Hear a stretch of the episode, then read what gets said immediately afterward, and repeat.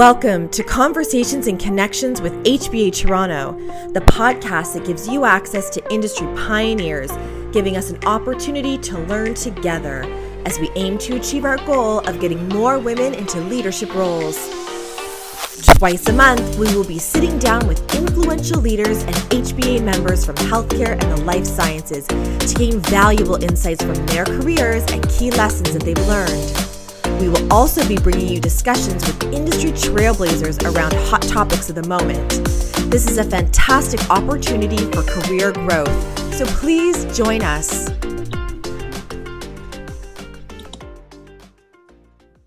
Welcome back, HBA members. Today is episode six and our third hot topic discussion.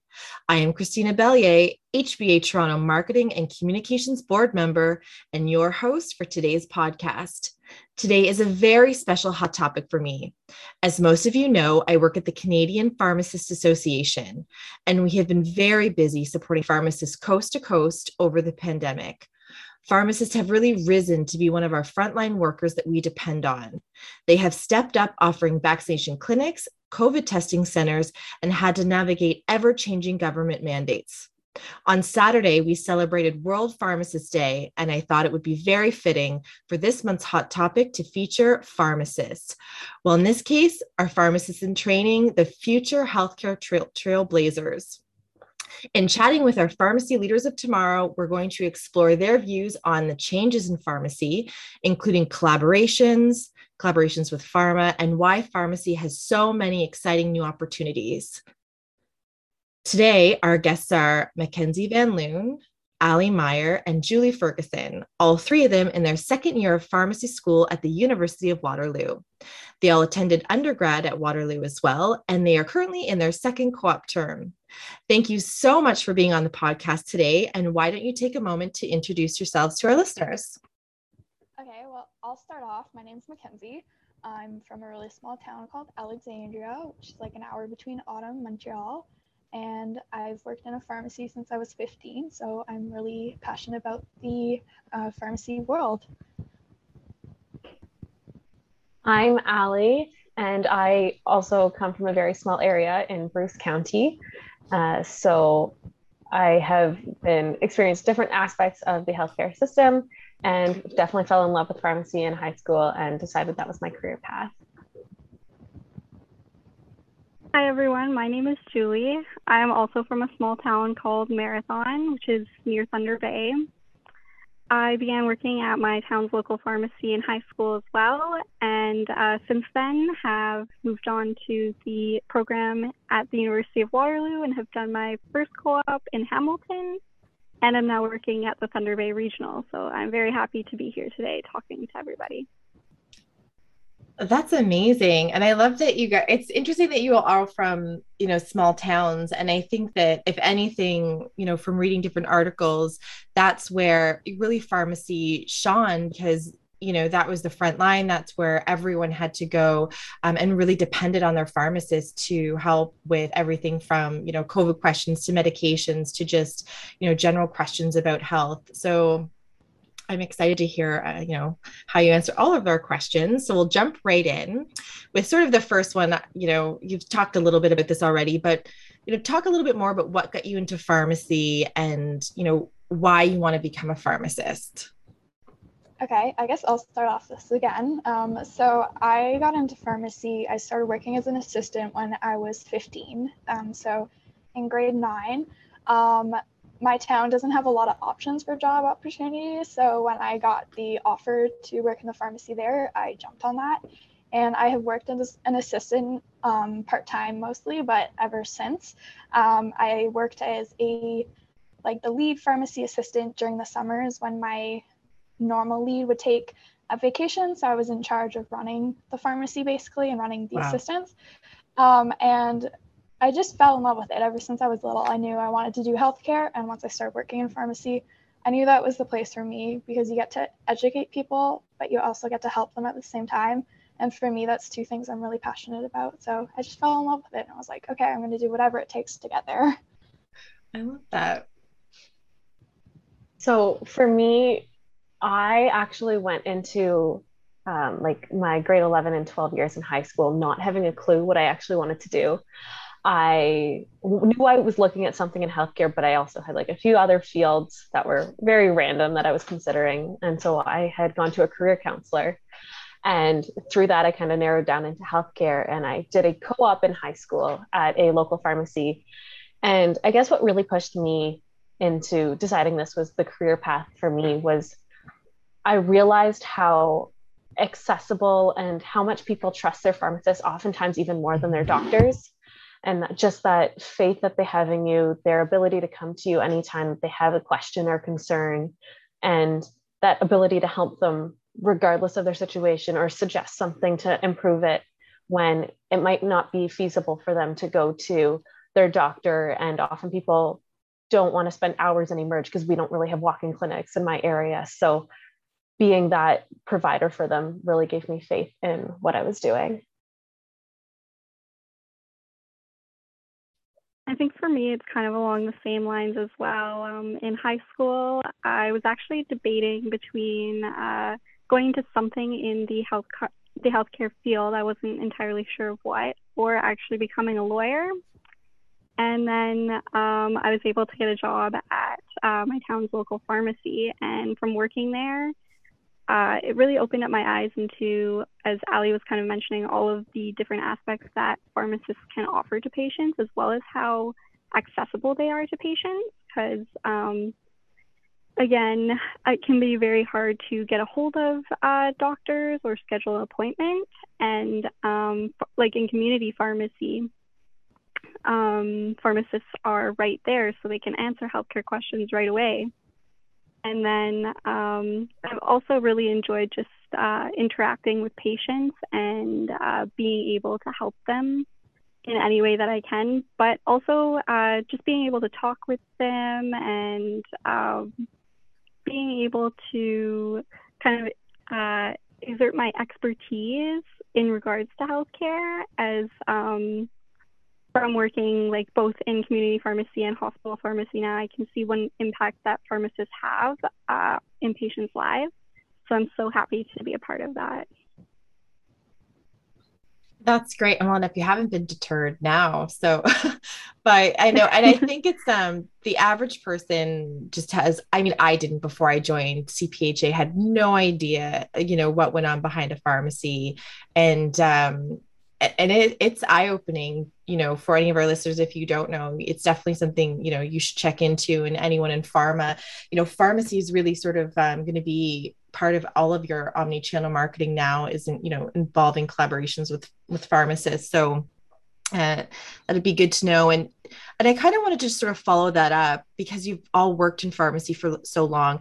Did you see a bit of a shift during the pandemic in the way that um, you know, patients that were coming in were, I guess I would say treating you, but sort of um, the type of patients that were coming in sort of seeking counsel?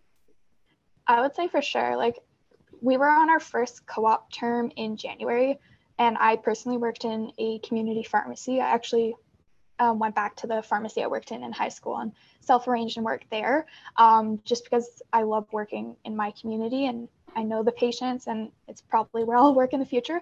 But we definitely saw a huge shift of patients coming in just asking questions like, especially because the vaccine was just starting to roll out around then. Um, they had a lot of questions and a lot of, I found a lot of my day today was actually talking to them just about the vaccine and explaining um, that it's not like, because there's so much of that hesitancy and it's just explaining, okay, like we all got vaccinated we're we're fine. There's safety protocols and there's safety everything. Mm-hmm. it's not something to be scared about. And we just saw a lot too like even before that before january i was working a couple shifts last year. And a lot of then was still in 2020 it was still the uncertainty. We were on limited drug supply. We can only give 30 days at a time. Um, mm-hmm. like in my town specifically being so small we were running out of stuff daily. Our shipments were taking like we'd go we went almost a week one day one week um, without getting drugs delivered so like we're running out of stuff constantly and it you got to see a lot of like even patients that i'd known for years you got to see a lot of their angry side is what we were calling it um, just frustration and not understanding. And a lot of our job ended up being like trying to explain to them why we were doing this and why everything was going along with that. So definitely saw a shift. And then you also saw the super, super nice people that were like, yeah, we understand the world is a mess right now. Like, keep doing you, mm-hmm. be you guys. You're doing a great job. So, yeah. I would definitely echo that last part. It like I feel people were either very, very understanding or they got very frustrated very easily, um, probably because of a lack of understanding. And they didn't mm-hmm. really understand the difficulties that we were experiencing as an industry as a whole, but yeah. particularly as individual businesses.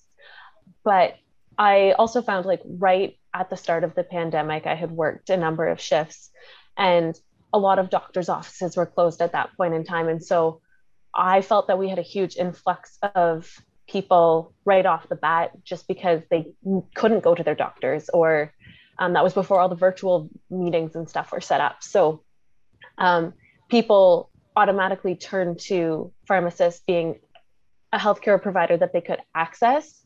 And I think people realize, you know, how much pharmacists do know, how much they contribute to the healthcare team. And hopefully we're making people understand how valuable we are as a profession. We're more than just um, people who count pills. We know a lot about the medications. We focus on the interactions, and you can come to us with questions about a lot of different things, and we're there to help you.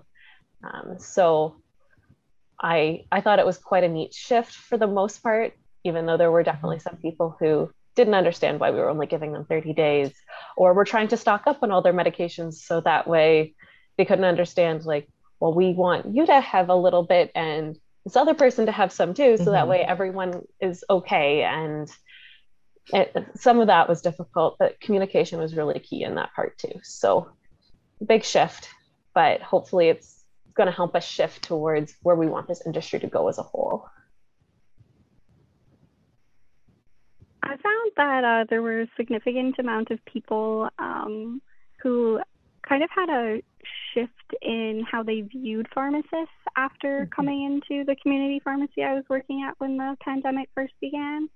Just because a lot of the people coming in, they were worried, they were concerned, they didn't know a lot about what was going on. And uh, I found they were very grateful um, with the information that we were able to provide them at the time and um, I think that it really opened their eyes as to like what pharmacists uh, are capable of doing in where like they didn't have that knowledge before. Like they came to us because we were the most accessible, but they didn't know how much we could help them.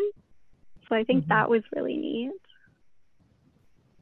Yeah, I agree. And I'm glad that it's great that you have that perspective. I mean, because you hear that a lot from sort of the seasoned, you know, people that have been working in pharmacy for you know 10 15 years and it's great that you were able to see that shift and listeners if you are one of those people in the frustrated group please make sure to thank your pharmacist the next time that you see them um, because yeah i think that was hard when people didn't understand that it wasn't you that it was you know the government and you were trying to avoid shortages which people again it's um I, I I don't know how you do it, and you guys are all wonderful for for having to deal. I think with what uh, what you, what's been thrown at you.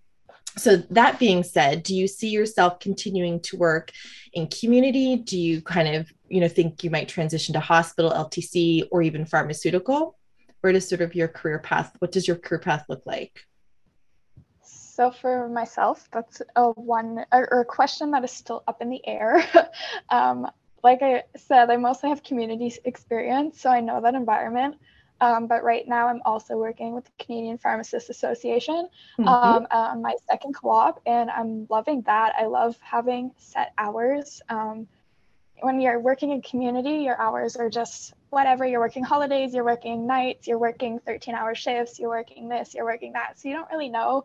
Um, and I like having a set schedule. It's really nice, especially when I'm like thinking to the future and thinking of like, okay, am I going to have a family? Like, how would that work and stuff mm-hmm. like that. But I also plan to do a hospital rotation for my next co op. So that'll mm. throw another aspect into the loop and then I'll have to make a decision, which is best for me, but we'll see. Mm-hmm. I've always been drawn towards community pharmacy because one thing that's really important to me is creating those relationships with people. And so in community pharmacy, you're able to help people throughout their life. You're kind of dealing with all aspects from um, birth to death and being able to optimize medications along the way and improve that stuff. Um, I've always been really, uh, in, I've always really enjoyed, and I've also wanted to own my own business, and you can't really do that with a hospital position. Mm-hmm. Um, that being said, my first co-op I did do at the Thunder Bay Hospital as well, and I kind of got to see the, the flip side of it and the optimizing the meds in the hospital and how much of a role pharmacists play there. And so I'm still slightly undecided. I'm still leaning towards uh, community pharmacy, mm-hmm. but I, I'm open to a lot more options because I I know that pharmacists have a big impact no matter where they are. Yes. And so it's just kind of figuring out what role is going to be best for me at what time in my life. Um, I would say that I'm still undecided as well. Uh, my I first started working like in community pharmacy in my small town, which I've loved, and then uh, my first co-op I did at a community pharmacy as well in Hamilton, um, at a Rexall downtown, and I love that as well. In community pharmacy, I would say um, there's a lot of unpredictable questions that come in, and I would say that's very interesting, and a lot of over the counter um, recommendations that can be made as well, uh, which I really enjoy. And again, like you can uh, form strong bonds with uh, patients that regularly come to community pharmacies. Community pharmacies. Mm-hmm. And then I just recently started my second co op at the Thunder Bay Regional, which I'm also loving as well, working in hospital. And this has really been an eye opener for me because uh, it's my first experience working uh, in a hospital uh, with a pharmacy team. And what I do find very interesting too uh, is that in hospital, uh, right now, like my job is basically doing um, medication reconciliation. So mm-hmm. comparing uh, people's home meds to the meds they're getting in hospital and then ensuring there's no discrepancies um, or ensuring that there's no drug interactions with like medications that they need to be started on in the hospital. But um, in the hospital, uh, many of the pharmacists that I work with as well are actually uh, specialized. So we have like infectious disease pharmacists or pediatric pharmacists. Oh, and wow. so I find that's a very interesting um, kind of little subgroup of pharmacy as well. So I'm still undecided, but um, all of these experiences are definitely giving me options. Yeah, and they all sound like exciting options. And like you said, no matter what you pick, the like, you know, with the role of pharmacists changing and, you know, kind of morphing into something um, you know merging both what it was and and what it probably will be uh, in the next five you know ho- hopefully five years not any more than that but um it, it's very That's exciting exactly. yeah sort of... all of the different kind of um things that we can get into it's so mm-hmm. exciting and it's something that even like uh when i started school like pharmacy school i didn't even know that there's all these different uh, ways for pharmacists to get involved so it's very exciting and especially wow. with the minor ailment prescribing that's hopefully coming to Ontario soon, fingers crossed. Um, that will definitely change the scope of pharmacy as well, and hopefully relieve some of that healthcare burden um, and shift people to uh, some more local or more accessible treatments. So we're hoping yeah. that it's coming soon. yeah, fingers crossed. I mean, and I think that that's something that people, I mean, because healthcare is provincial, I mean, the prescribing rights of pharmacists vary so mm-hmm. so, so different you know they're so different between each province mm-hmm. and um, you know we always want to say you know new brunswick now alberta and hopefully ontario it's coming like the every you know everyone has the same education these should be you know prescribing rights for for all pharmacists no matter sort of where they're practicing so yeah i um waited with bated breath for that. But, and you kind of, uh, I love it because you really alluded um, and kind of segued nicely into the next question. And I had sort of, you know, was reading some articles and I love this quote that pharmacy will likely transform from a dispensing, from dispensing a product to providing per- personalized treatment focused on improving clinical outcomes. So, you know, you've also even already talked about this. And, and so what is your you know take on how this shift is going to happen and what I, that means? I see it already happening. Like i've seen it like working in a pharmacy since i was in high school. I've seen it just like gradually change year per year. Mm-hmm.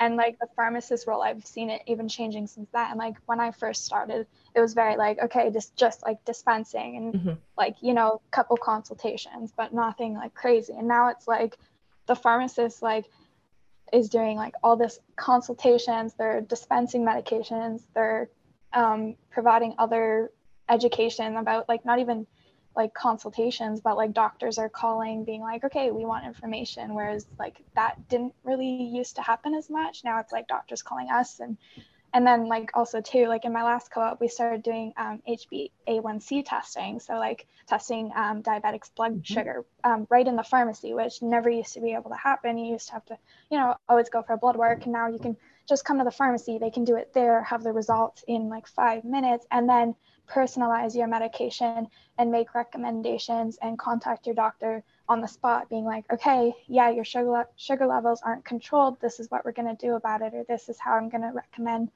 to your doctor that we make changes and this is what you can do. So it's really like changing just like you see it all the time. Like that just happened when i was on co-op in january and there's so much more with like minor ailment prescribing mm-hmm. coming. It's going to just shift our role completely again. Yeah i definitely agree. It's uh, hopefully we're we're starting to focus less on the the medication itself and more on the people.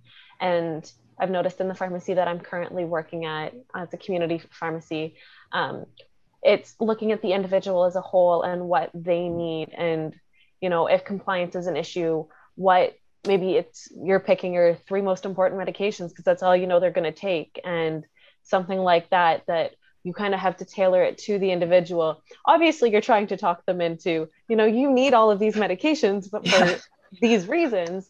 But some of them, um, don't have, have a strong correlation between mm-hmm. you know the number of medications and the um, degree of illness. And so you know it might be using those combo pills for um, people with who think like that or you know those compliance packaging so that way people uh, have all their meds together and they don't forget them as often. And so it's looking more at the person as a whole and reviewing their medication. So I know oftentimes there's medications and it says, oh, you need to discontinue them. Well, we forget that. We keep faxing for refill. So going back and actually checking and making sure that we're discontinuing all the appropriate medications or starting new ones when they're supposed to be started or tapering doses and all of that stuff um, that we're we're focusing on what our patient needs and how they're responding. So maybe that taper isn't working for them. We need to contact the doctor again. Mm-hmm. And I know there's sometimes that it'll be a back and forth between the pharmacy and the doctor, probably five to 10 times, just to get a solution that's right for this particular patient. And that solution is not going to be the same as what's next for the what's right for the next patient. So mm-hmm. it's really learning who your patients are and trying to optimize their needs and their medications and do what suits their lifestyle. I would have to agree as well, and I would say that um, one of like the big focuses um, would have to be interprofessional communication. Uh, and again, like as Ali and Mac were um, discussing, uh, patient centered care. Because I know, like, with every patient that I've interacted with, each patient is different and um, the care that they need is different. And again, it's not just about the medications, but it's about lifestyle choices and mm-hmm. diet so we can get uh, the dietitian involved.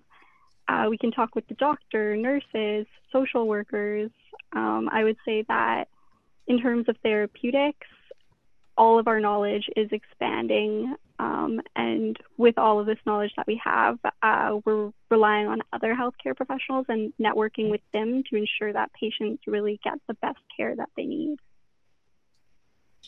Absolutely. And speaking of patient centric care and kind of still kind of going down this um, transformation of the industry, what are some of the biggest changes coming? I mean, we've talked a bit, little bit. Is there any other big changes that are coming to the industry? And I'll actually throw in there what are the biggest challenges?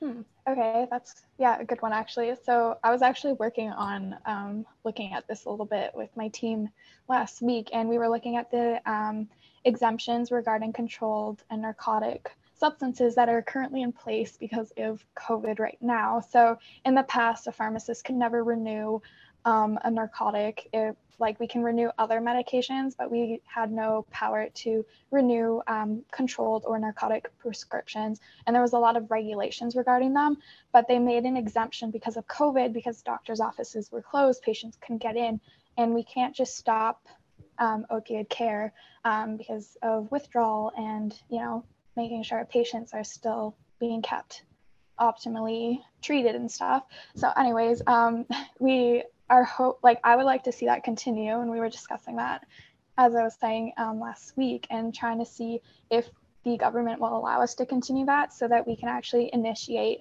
um, opioids if needed and help patients more like if they come in and they say, okay, this dose is too strong for me, rather than having to contact a doctor and have a patient taking a dose that's too strong until we hear back from a doctor, that the pharmacist could just automatically write a new prescription for a lower dose or initiate like methadone treatment to help if a patient's addicted, being able to help them um, with that therapy, which right now is only available through a doctor um, and very specialized clinics. So I'd like to see that continue, but yeah. I think what's really great is over the last few years, we've really seen the scope of pharmacists expand. Mm-hmm. It wasn't really that long ago that to get a flu shot, you had to go to your doctor. And now, pretty much all pharmacies offer like walk in appointments and stuff like mm-hmm. that. We've seen the COVID vaccine rollout that has been huge. Uh, pharmacies have been game changers with that rollout as well. Mm-hmm. Um, we already talked about the minor ailment prescribing that's coming. So I think all of these changes um, that pharmacists are able to take advantage of are definitely going to impact how we're able to proceed. But I think one challenge that comes with that is making the public aware of what pharmacists can do. We've mm-hmm. started to hit that more with COVID, but there's pharmacists are able to do a lot more than we kind of give them credit for oftentimes. Mm-hmm. And so we can't use our scope unless people come to us and people won't come to us unless they know i don't need to go to my doctor to do such and such. I need to just go see my pharmacist and they're right there and i don't need to make an appointment or whatever it may be. So we're going to need to find a way to broadcast what we can and can't do. And once again the challenges are that those change depending on what province you're in. So you know you might be able to walk into your pharmacy for this when you're in alberta. That's not the same in ontario and so it's definitely, I, I would love to see universal care that way, but obviously yeah. that's not something I can control.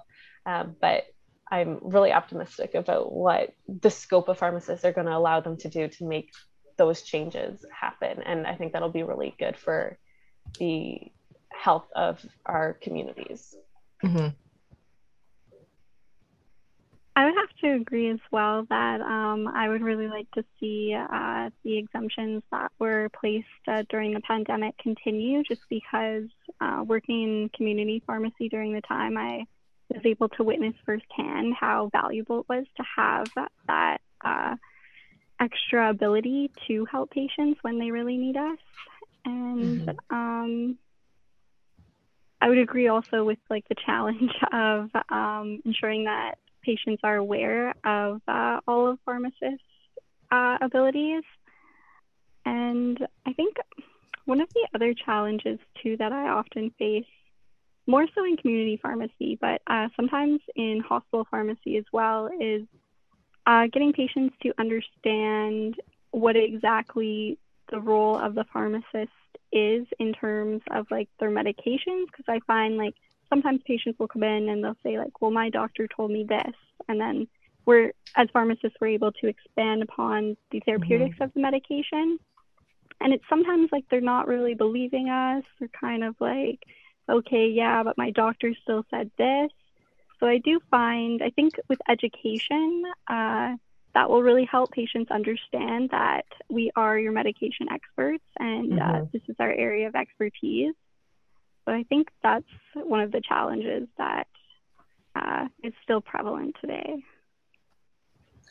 Right. And then, so I'm kind of, um, you know, Ali, you you know touched on it with the you, you spoke about raising awareness of the scope of practice and and even sort of julie right now talking about again that awareness of you know how the you know the expanded of the therapies and the role of the pharmacist and people not sort of understanding that and even sometimes i think in both maybe sometimes um, mis- misutilized in hcp practice in you know healthcare as a whole as well as you know sort of the the patient side of things so what kind of industry partnerships and collaborations you know would you think are going to be beneficial to sort of help with these two issues and help with other things that um, that you see in pharmacy?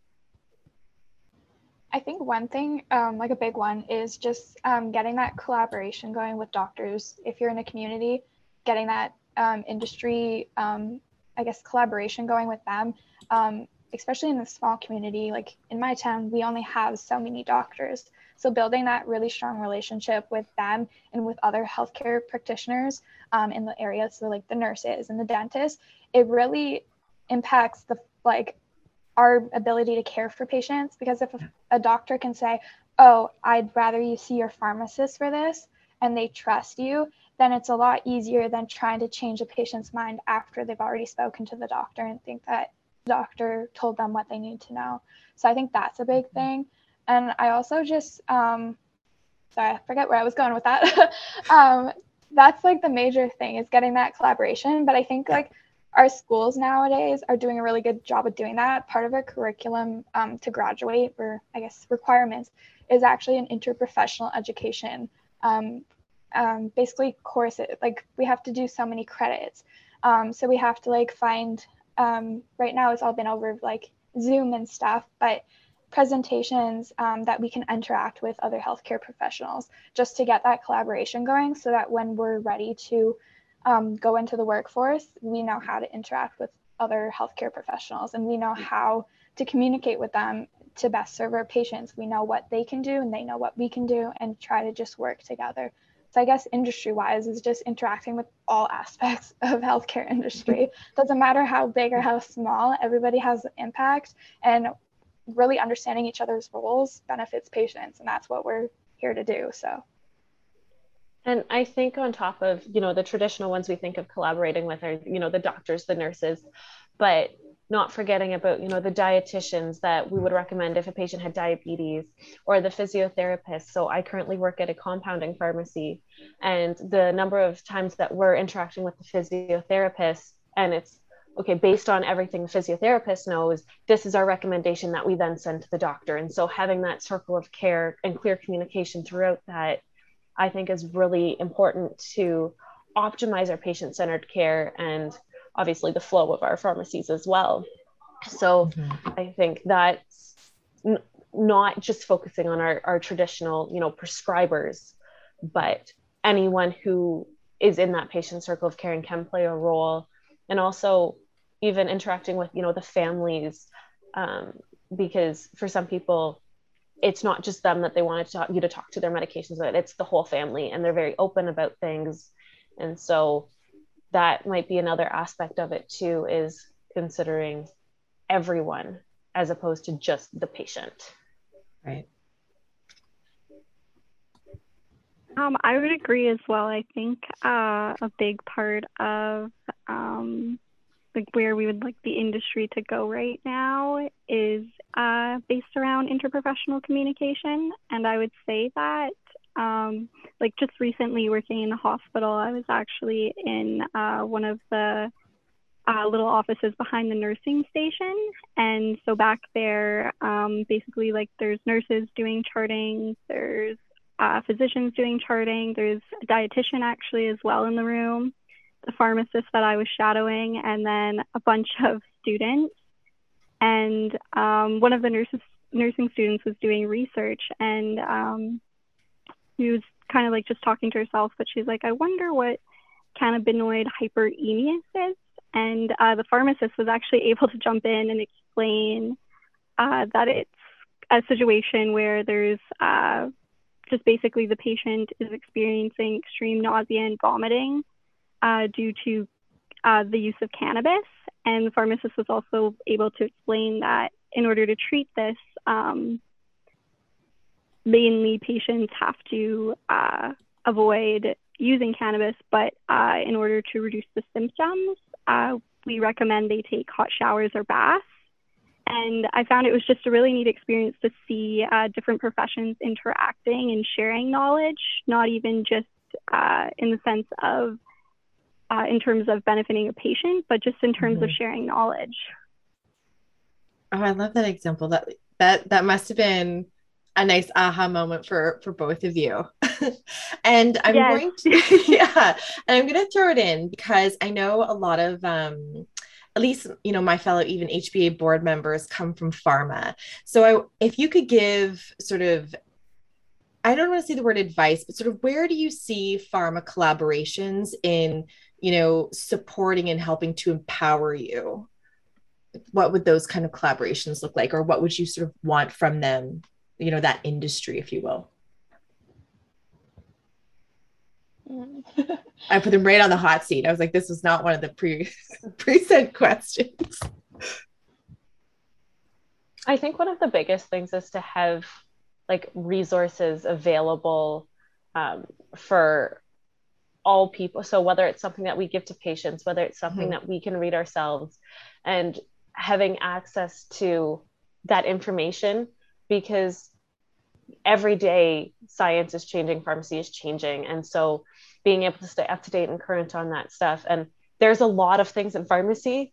And no matter who you are, unless you're amazing, I'm not saying that all pharmacists aren't amazing, but you can't know everything.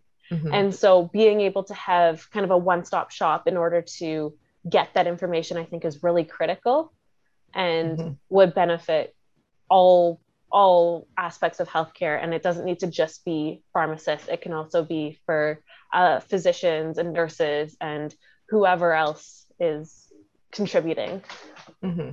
That, that's so true like i just think of my last co-op term where a patient left one of their biologic um, injections out of the fridge for like an extended period of time and those are like crazy expensive meds but we don't have a lot of resources about them as pharmacists so we had to contact the manufacturer but it's just so complicated. Like it took us like I think four days to be able to just get a phone call through to them.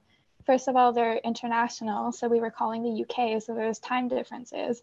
But it's like if there was just somewhere where we could have that, like like Ali said, like a straightforward platform where we can access that information and it doesn't mm-hmm. take three days to get a hold of somebody. Just ask them how long can it be left out of the fridge for.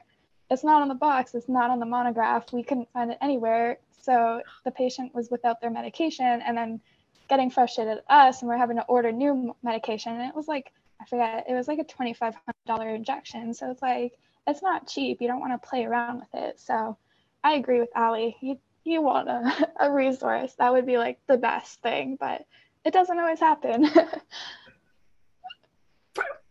Yikes. I, yeah, yeah, that's a very interesting example too, because I mean, um, a lot of the times, like, you don't think of the time zones or how difficult it can be to access certain information until you're actually placed in a situation like that. So I would I would have to agree like resources would be um, very helpful in that sense. And mm-hmm. um, I know too like in the hospital, I find it is a lot easier um, to uh, work interprofessionally just because uh, there's nurses and physicians and dietitians right there. Whereas in community pharmacy, you either have to do fax or phone call. And again, you can be playing phone tag or uh, just having to send repeated faxes.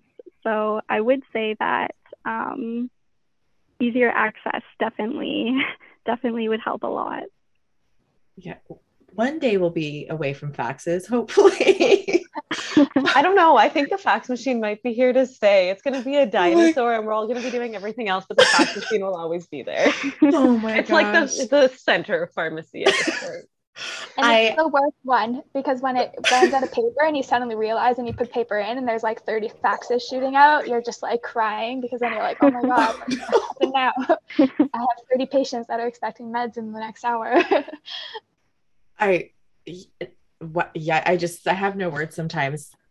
Listeners, um, the amount of things a pharmacists are doing behind the counter is just is is shocking. So I like that. I think that um, part of my uh, I guess professional passion is to work sort of bring that collaboration a little bit more by working at CPHA from pharma to to you know you guys as pharmacists because I think you just hit the nail on the head is that there just needs to be you know more support education more empowerment because at the end of the day we all want you know better patient outcomes you know the best patient outcomes. So I think that it's you know important as I said earlier to really see pharmacists differently when it comes to you know marketing and, and that educational and awareness. So last question I swear um, I just kind of wanted you to give your advice to anyone taking the pharmacy program based on, you know, anything and everything that you've experienced so far. Okay, well, my favorite piece of advice, and Ali and Julia probably remember this. We had a um, guest professor come in, and um, it was like within our first month of pharmacy, and his advice to us was C's get degrees. So basically, there's a lot to go around that. So our passing average is a 60, so in the C range. Mm-hmm. Um, but he was basically trying to say to us, um, we're not there just to get good grades. We're there to learn the information. So it's not mm-hmm. about what you pass the exam with. As long as you pass it, that's the big thing. But because you kind of have to. um, but it's it's to make sure that you're actually understanding the information and taking something away from it rather than just memorizing it um, because that's such a big thing is like mm-hmm. you know memorize it for the test but do you actually know it? Are you actually going to be able to help a patient with a question? And then the other part of going off that is just taking time for yourself and not stressing about getting the grades all the time. Um, our big thing through our whole course has been self-care especially because we are what we call the pandemic class. We haven't we've only had two months of in-person learning basically our whole um, two years of school so far out of a four-year program so like it's when you're learning on a computer all the time and you're like isolated, you're not with friends. A big thing is taking time to do something for yourself. So yeah, biggest advice is C's get degrees. Don't make it just about the grades. Take time for yourself and take time to actually make sure you know the information. But. I will definitely echo what Mac just said. One of my favorite lines that uh, a pharmacist had told me before going into school, and this is like the it's probably been the best advice I've ever gotten. It was get the grade that you feel you need to be a good pharmacist. If you think you need an 80 to be a good pharmacist, then strive for that 80. If you are feel that you can provide great patient care and you only need a 60 to do that, then don't be upset when you get a 60 like if you feel confident you can provide that care. So um, that has definitely been words that i have lived by and definitely cherished and changed my perspective. And so those that would be my my main advice. And the other thing i would say you know mackenzie said about being able to actually retain the information. And i kind of see the opposite point you don't need to know everything. You need to know where to find everything. So, mm-hmm. learning your resources and where to access things, how to answer questions, what you need to search, all of that stuff to me is more important than retaining all of the knowledge because everything is going to be changing for them like most things are going to be changing or it's going to be that obscure drug or that new drug or whatever you mm-hmm. need to know where to find that information because you're not going to have learned everything in school you've got to continually be learning and continually be searching for everything. So that would be my advice or my recommendations. And that doesn't just apply to pharmacy school, that applies to pharmacists as well. um, some advice that I can offer would be uh, to continually strive to learn new things because I know like the profession of pharmacy is ever changing um, and throughout our entire careers we'll always be having to make sure that we're updated with the newest guidelines and the newest medications. And mm-hmm. um, I would say to just always uh, approach every opportunity um, with positive attitude and as excited as you can be because, again, like this is our profession and um, there's so much to learn and so much that. Uh, so much knowledge that we can uh, bring forth. So I really think that uh, just to stay stay excited and uh, keep uh, keep excelling at your career. Absolutely. And I mean, what a great way to wrap up with that advice. I love that. I wish that I had uh, heard that when I was in university many years ago. but um, that was that was fantastic. And you know, Mackenzie, Ali, Julie, thank you so much for speaking with us. Your insights, you know, you really will be the, you know, the leaders of tomorrow, the influencers of tomorrow. And I'm so excited to sort of follow your careers and, you know, cheer you on from from the sidelines. And I'll just sort of leave everyone with a quote. I was reading, um, you know, a fantastic article uh, about pharmacists on healthing.ca. And there's a Darren Eckerson, a pharmacist in Alberta, said, pharmacy will save the day. And I know that I couldn't agree more. And I'm sure you guys are with me on that as well. For sure. Absolutely. And thanks for having us, Christina. It was a pleasure to be here. Uh, thank yeah. you. Yeah, no problem. Yes, thank you so much. And yeah, and I hope to, you know, see you at, some point, maybe in person, you can make it to Toronto for an HBA event. And for everyone interested in joining the HBA, you can check out our HBA website at hbanet.org. Make sure you follow our LinkedIn page, HBA Canada Region. And up next, we will have another great Canadian leader in healthcare coming your way in mid October. I want to give a big thanks to our HBA community for listening today. I am Christina Bellier, Marketing and Communications Board Member, and your host for today's podcast. And until next time, let's push boundaries and rise together.